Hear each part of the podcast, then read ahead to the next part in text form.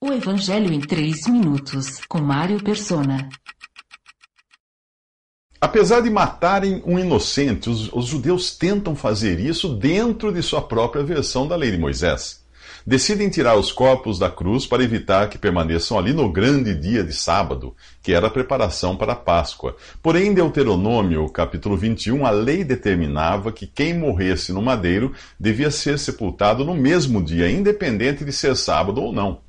Eles decidem apressar a morte dos condenados, mas isso não é feito com um golpe de misericórdia na cabeça. As suas pernas são quebradas. Duas ou mais marretadas esmigalham seus ossos, impedindo que eles continuem apoiados nos próprios pés.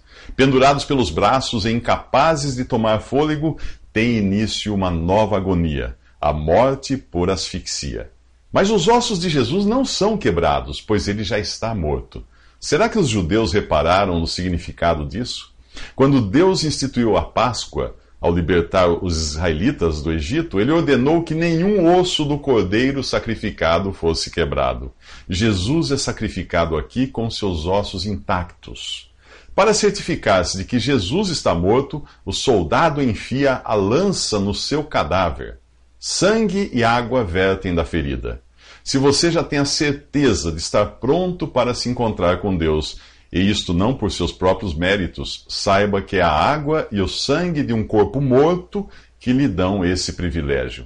No Salmo 51, o rei Davi se conscientiza de seu pecado, adultério e morte do marido traído, reconhecendo-se sujo e incapaz de apagar suas transgressões. Ali no Salmo diz assim: Tem misericórdia de mim, ó Deus, por, por teu amor por tua grande compaixão, apaga as minhas transgressões, lava-me de toda a minha culpa e purifica-me do meu pecado, pois eu mesmo reconheço as minhas transgressões e o meu pecado sempre me persegue.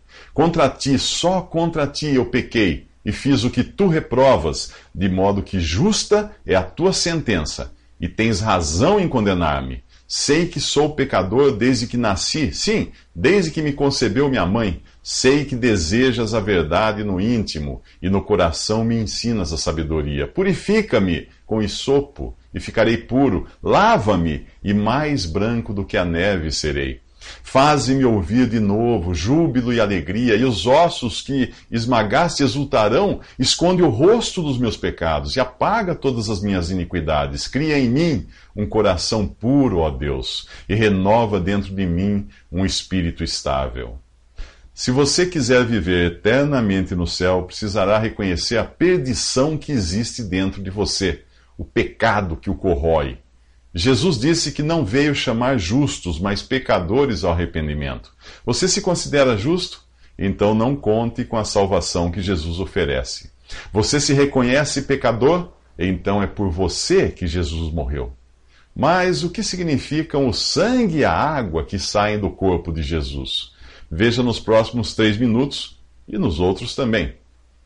Visite 3minutos.net. Dúvidas? Visite respondi.com.br.